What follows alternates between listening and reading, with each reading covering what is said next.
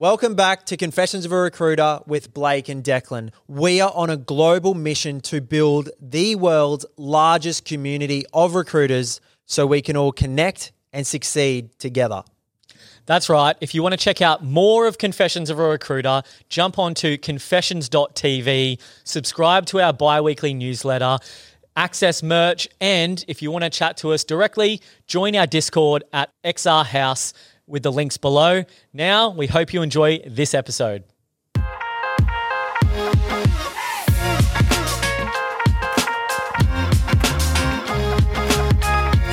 All right, welcome back to another episode of Confessions of a Recruiter. And it's been another cracking year. I know we're on to season two, but guys, we really appreciate the support, the incredible messages, the photos that are going up. It's because of the community that we're building. It's it's incredibly strong. And mate, I've got a couple of stories that just identifies how important this community is to recruitment. And I was chatting to Adrian, um, Adrian Birra, the last guest we had on, Byra? Byra, and um, he goes, "Mate, I don't know what you guys are doing, but mate, I'm, people are reaching out to me. I've had two, three hundred recruiters try and connect with me. Um, people calling my office saying, "Hey, are we recruiting? Do we have any positions?" Um, he's like, "Yeah, mate, it's it's surreal." So, yeah, you guys gave us the nod. He's like, "Mate, this is this is good stuff." So I think that's the that's the real impact, and we really appreciate you know everyone playing their part, supporting this week after week, month after month. It's crazy getting messages and photos and it all happening. So Yeah, I think what's exciting is when people listen to the podcast, they actually take action and they apply whatever it is that we're speaking about or whoever it is that we're speaking to. Um, so that goes a long way. And so if you are kind of sitting in the shadows, listening and absorbing, that's great. But maybe reach out to a guest and say, "Hey, I, I really appreciated that podcast. I learned a lot," um, and and share your excitement because the more people in recruitment get acknowledged for the contributions that they're doing, the more contributions will happen and the more value and insights we'll be able to share and constantly be able to make the community bigger and better and more valuable. So, um, yeah, just encourage you to, yeah, reach out, speak to as many recruiters as you can because you never know what you'll learn and it'll make you a better master of your craft. Exactly. And that's why that's one of the things we're really going to turn up the heat on on this podcast heading into 2024. And that's going to be a deeper dive into best practice, um, improving your billings, making sure just overall you're creating better candidate experiences, deeper client relationships so you can level up, so you can make more money and you can get more out of this than, um, you know, just the chin wags. We really want to go dial it straight in and be able to provide even more and more value. And we only get that if more and more people listen. So Yeah, we, um, we, we want to level up. Um, we're gonna yeah. we're gonna level up in 2024, and um, whether that be we get guests on that are like uh, masters of a particular skill that we use in recruitment, um, top billers, um, different opinions, ways of doing things, government recruiters, contract recruiters. We're going to get a variety of different skills and outlooks, and we're going to really dive deep into the detail on what makes them successful, what their pitch is for new business, how they organize and prioritize their day, what do they think about when they first wake up, how do they handle work life balance, a variety of strategies for you to become a better recruiter. And hopefully, um, you will be able to apply some of the strategies and then, yeah, be a better recruiter and add more value to our industry. Hundred percent. So leveling up, obviously AI has played a huge part in in people being able to level up. It's um it's funny, you know, the the crazy things it's it's doing across the board and, and what it does for us. But, you know, I think it's great that some of the big heavyweights in the industry have finally incorporated AI. I think compared to some other industries, recruitment tech can be pretty outdated. Um, so LinkedIn had their product release about a month ago now, and Connor, shout out to Big Connor, he's our account manager, an absolute legend, one of the hardest, one of the hardest workers at LinkedIn. Um, so yeah, we appreciate everything he does for the um, X Recruiter account and all the partners. so one of the big things that you know coming out of LinkedIn AI is like the personal messaging. You know, ensuring open rates, um, the data on knowing who's hiring, who's available, um, and just a deeper insight into you know candidate activity. Instead of just being open to work, they know you know their sort of process on becoming open to work, whether they're following your company. Um, one of the big marketing things that's obviously helped us a lot and a lot of our partners is like using job slots um, has been a been a big uplift. So I'll definitely take a deeper dive, book an account management session or something with your account manager at LinkedIn to get more of an understanding of what's available with LinkedIn Recruiter. I think it's still a heavily underused, underutilized um, part for recruiters. They just sort of use it for the bare minimum. Save searches if you don't have them set up. There's a lot of things they can teach you. So I would do that. Um, and then speaking about AI, Seek a months away, still months away. So I guess this is a little bit like Yeah, do you have any scoop on what they actually mean by that? Is that going to be like a way to search candidates, a way to get recommended candidates? What what part of what part of AI are they going to be integrating with? Uh, uh, is it Seek job ads, like helping you write job ads, or That's already a Seek talent? that's already a thing. Is they it? can pre-write job ads for you. Yeah. Jeez, Um, so this is what since this, I wrote a job ad. Yeah, yeah. Um, who writes your job ads? The VAs. I don't really write job ads. Oh, big dog, eh? Oh shit! He's a bit Cat's out of the bag. Cat's out of the bag. I, I write his job ads. um, but yeah, essentially, this is what Seek came out and said. Seek is likely just months away from launching new generative AI tools to help both job seekers and hiring managers. Its director of AI product says Seek is now one of the largest artificial intelligence and data science teams in Asia Pacific. Kathy Arnold told Shortlist it has been investing in the technology for about 10 years. And since she joined six years ago, the team has grown from 35 members to more than 200. Wow, in the AI team. Jesus, We need some AI recruiters. That is a good market.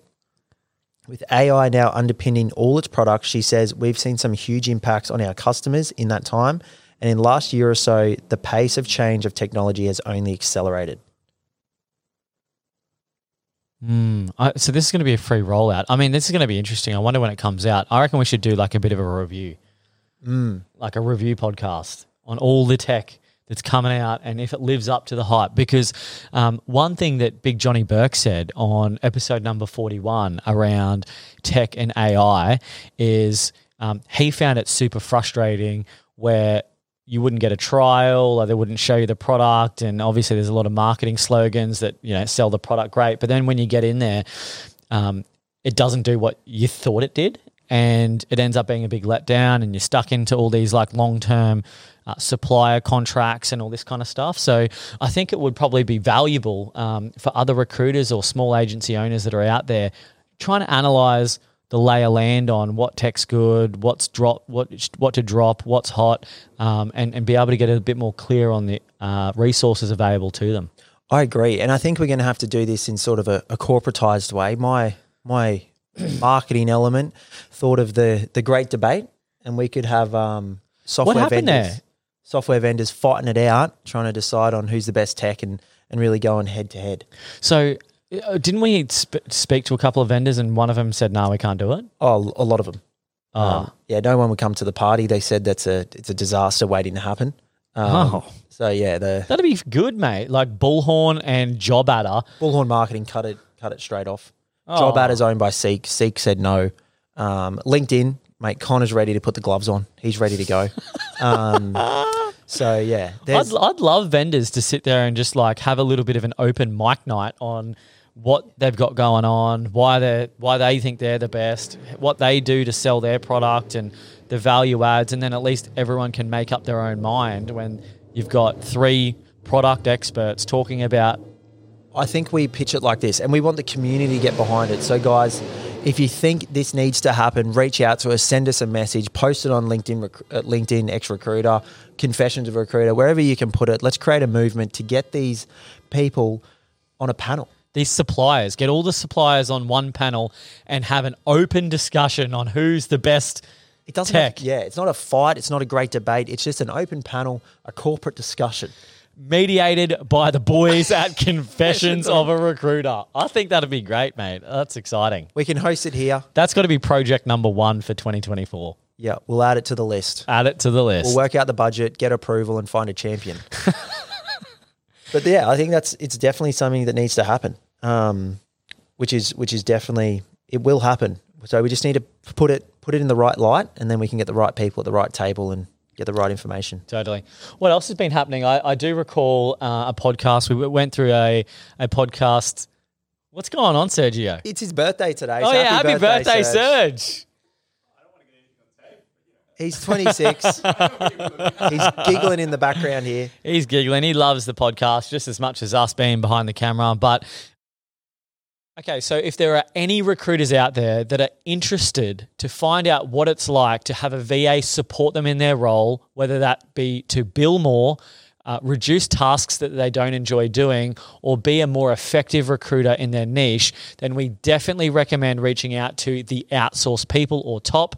Reach out to them, inquire on how they can implement a VA in your agency and to support you. And if you mention X Recruiter or Confessions of a Recruiter, they will give you a 13% discount off your bill per month on this VA that will allow you to scale your business, scale your desk, and to bill more and make more money. So go reach out to the Outsourced People, say Confession sent you, get your discount, and see what is possible. Touching on Emily McLeod, I think she made a really good couple of points in her podcast. I think it was episode, uh, I think it would have been 44, um, just after uh.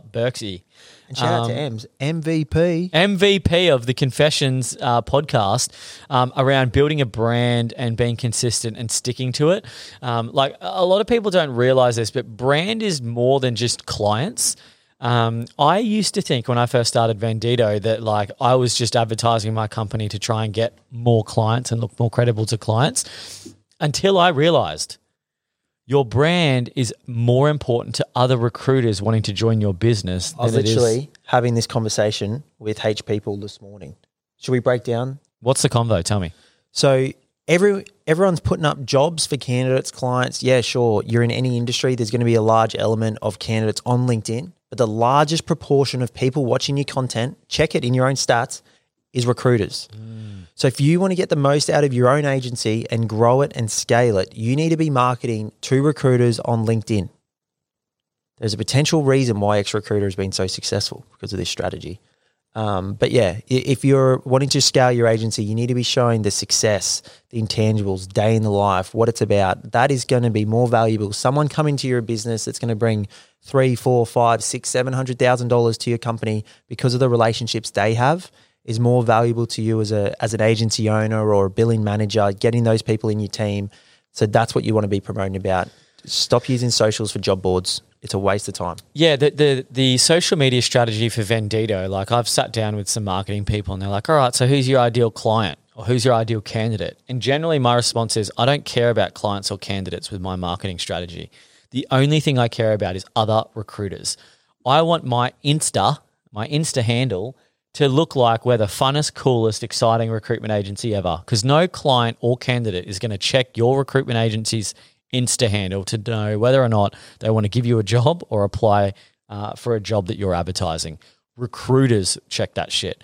So when you are thinking about your content strategy, what kind of information you're putting out there, 99% of it will be seen by other recruiters, and you should lean into that and show people how cool and exciting and different you are. Because rather than you trying to slash out one deal with one client, you promote to recruiters that want to work for you, and they are the ones that will be able to slash out the deals, and that's how you scale. Rather than going um, direct to client, you go direct to recruiter and get them to get the clients and start to compound uh, your agency's growth. And these are things that you need to be getting in dialed in for next year if you want to be successful. It's going to get, you know, I think there'll be a lot of recruiters on the market. Um, there's not going to be as many good ones. So if you want good ones, you're going to have to, you know, show them what you're all about. Yeah. And uh, yeah, it's it's 100%. And there's a um, Harwell Consulting do this extremely extremely well, and they've probably implemented their strategy within two months, I reckon. Yeah, they they crush it. You know, when I first started Vendito, like no recruiter wanted to work for my agency. Um, probably a mix of I didn't have much experience at the time, and I was a twelve month recruiter starting a recruitment agency, and the the brand look looked elementary. Like, why would you want to pack up shop at a recruitment agency to go work with Joe Blow down the road that's just like winging it? And so um, the the exciting thing about like Harwell, as you just mentioned, that like they look a million bucks online and in person, and they look like they run a good shop. Um, and so other recruiters look at that and go, "Shit, I want to work for these guys. They, they're crushing it." And you only get that opportunity for someone to walk through the door to be interested in talking to you about a job is if you look good on the outside. I mean, you could be in shambles on the inside, um, but as long as you look good on the outside, that's step one to getting talent in the door, to have the opportunity to bring people into your agency and grow and add headcount. Yeah, true testament to them. Well done, boys. Good job, Adam and Harvey. And then from there, Crystal brought this up, Crystal Parker, when she was on the podcast. Um, and she said, nurturing your relationships, leveraging repeat business, stop working for free. How does that sit with you? I don't know. Stop working for free. I've actually, um, yeah, I mean, yeah, yeah, and no with the stop working for free comment. But I'm listening to a book called The Go Giver. Oh, here we go. Uh, mate, are we just all in the same morphed circle? Are you listening to The Go Giver? well, I this is a self-proclaimed pump up from James Lewin, but he goes, mate, this book reminds me of you. Because you've got to give to get. I, I, I was always in this mentality that I s- you know, be cutthroat and, and always look at the, the deal of the month and what's happening just right in front of me. There's no time horizons longer than a four week period. And I was just, you know, catch and kill, catch and kill. I think that's how it used to be. And, you know, now reading this book, I understand sort of, you know, the way you think. If you can think longer term, things are going to come back around. You just got to stay in it. That's sort of a quick summary. Hundred percent. One, You've one, one. Um, have you? Yeah. So you haven't listened to it? Nah. So, so one, uh, a comment in there that I was listening to recently that really stuck with me was, uh, it's a little bit. Um, uh, I'll just tell you what it is. So basically, it was saying most people try and go for a win-win situation. The problem with win-win situations is you're constantly judging if someone is getting more than you or less than you, and rather than just focusing on the other person winning and not worrying about yourself, what you're essentially doing is you are trying to do tit for tat. So no one's ahead or no one's behind. And essentially, you can't have the best interest of the other person if you're trying to make sure that you're also getting a win. So rather than being a timekeeper of, oh, you owe me now, or I did this for you, so now you need to do something for me in the future, you need to just give and and fully for the purpose of the other person to get the ideal outcome. And as long as you keep giving without the expectation on anything in return or a win-win scenario, then uh, it will compound and come back t- around to you. Um, far greater than you being able to try and do this tit for tat win-win. You know, no one gets too much. Everyone's the same. Um, kind of uh, bookkeeping process of um, giving, and so um, I guess getting back to the go giver kind of statements around don't work for free, it's almost almost the philosophy is almost do everything for free. And the referrals and the cycle of people wanting to give back to you will be far greater than um, you could ever ever think of if you were just trying to charge everybody upfront for your time. Yeah, I agree. Prove yourself first. So there's a few things that deepening relationships, giving, leveraging AI, building a solid brand. Like I think they're the they're the three areas that you really want to take into next year. Hundred percent, yeah, and and I think you want to just like if you're a recruiter and you're kind of missing KPIs or you're not getting the submissions or send outs or you're not doing the activity you know you want to do because of whatever reason. Maybe you don't have a hit list built and you don't have the clients to call. Maybe you haven't shortlisted the candidates and um, you can't find any candidates to, to call and, and that's why your activity's down. Um, it all is in preparation. If you're being prepared to have a good day the following day or the following week or whatever it might be, it all comes to the first step, which is preparing your information to ensure that you have a successful, productive day the following day. And so, if we take that from a uh, an end of year approach, we're now in December. We've got ten business days until the end of the year. Um, what are you doing now to prepare yourself to rip in for 2024. I've had a lot of conversations with recruiters and they're like, oh, do you reckon I should start slowing down? My advice is go Who harder. said that? Uh, multiple people have said, oh, do you reckon I should start slowing down or doing BD? Maybe I'll just focus on one or two roles to tidy it up for the end of the year. Would anyone really want to get a job or fill a job? And I, my response to that is absolutely not. The best part about coming into Christmas is every new prospecting call you make or existing relationship call you make, two things will happen. Either one, they'll have an urgent need to fill before Christmas and you've got a quick deal on your plate straight away. Or two, they'll say, oh, not right now, but check back in January.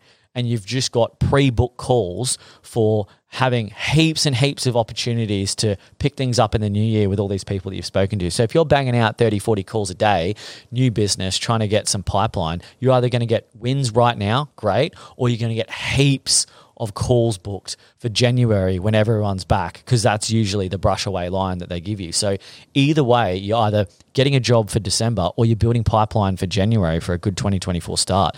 This is the this is the moment where you've got to double down on your activity, go harder, um, call more clients, call more candidates, and make sure you're coming into January with heaps of momentum because there's nothing worse than having a break over the Christmas break and then coming into January and going, fuck, all right, better start building a list of people to call, oh, better start sourcing candidates, better start from scratch again. But mate, you only do that once. You only do that mistake once. I don't know, mate. I know a lot of people that make that mistake over and over again. And sometimes it just takes someone to kick them up the ass and go, dude, why are you making things hard for yourself? Just be more prepared and put more effort into the pre game for when you are in the game. Yep.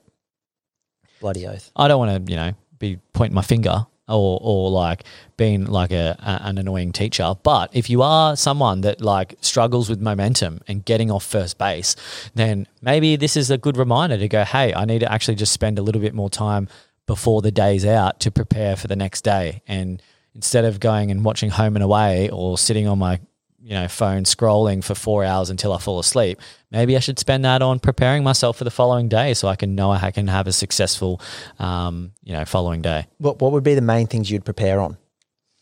I actually have a list, um, but I'd make sure that you've sourced enough candidates to call the next day. Like I, I feel a lot of people like would I don't know. This is maybe me just being biased from my own kind of lens, but um, you know, if you can't find any candidates for the day, you've made a few calls, haven't done any submissions, and then you go, "Oh, it's five o'clock, time to go home," and you're going home, not really achieving much that afternoon because you couldn't find anyone. Well, you're starting the following day off with that same energy and outcome. So then you come in the next morning and it's eight thirty, and you're like, "Oh, I'm I'm still at square one as I was yesterday." Mm. And it's a really shitty position to start on when you come in for the for the day in the office and you've got like literally nothing to do and you're like, all right, better start sourcing again. And it's just a slow burn. Whereas if rather than going, oh, fuck, it's five o'clock, I didn't achieve anything today, I'll just come into the office tomorrow and start again. Um, maybe just sit there and strategize and go, all right, I'm just going to give myself a couple of hours now to do something different and to make sure that I'm prepared and I've got the data, the clients, the candidates that I can actually reach out to tomorrow so I can have a productive day start off on the right energy and off on the right foot and just start making calls because activity creates activity. You might not call someone that looks right, but if you're just talking to someone that's generally a candidate, at least you can have a conversation with them and it might create the next spider effect on who to call next. Yeah. Do you have anything else to add into your list? I do, mate, but it's um it's still getting refined. So maybe I'll share it when I've refined it. Yeah, yeah. There you go. Blake's list. Blake's list. All right, you've heard it here first. Blake's list. We'll come back to you with that one. But yeah, guys, that's the areas I'd be focusing on. Do your planning days, um, and you will have a way better impact, way better excitement. Stop letting the market dictate everything you do. It's really yeah. such a waste of time. The market's in your head. The market's what's in front of you. The market's on the phone.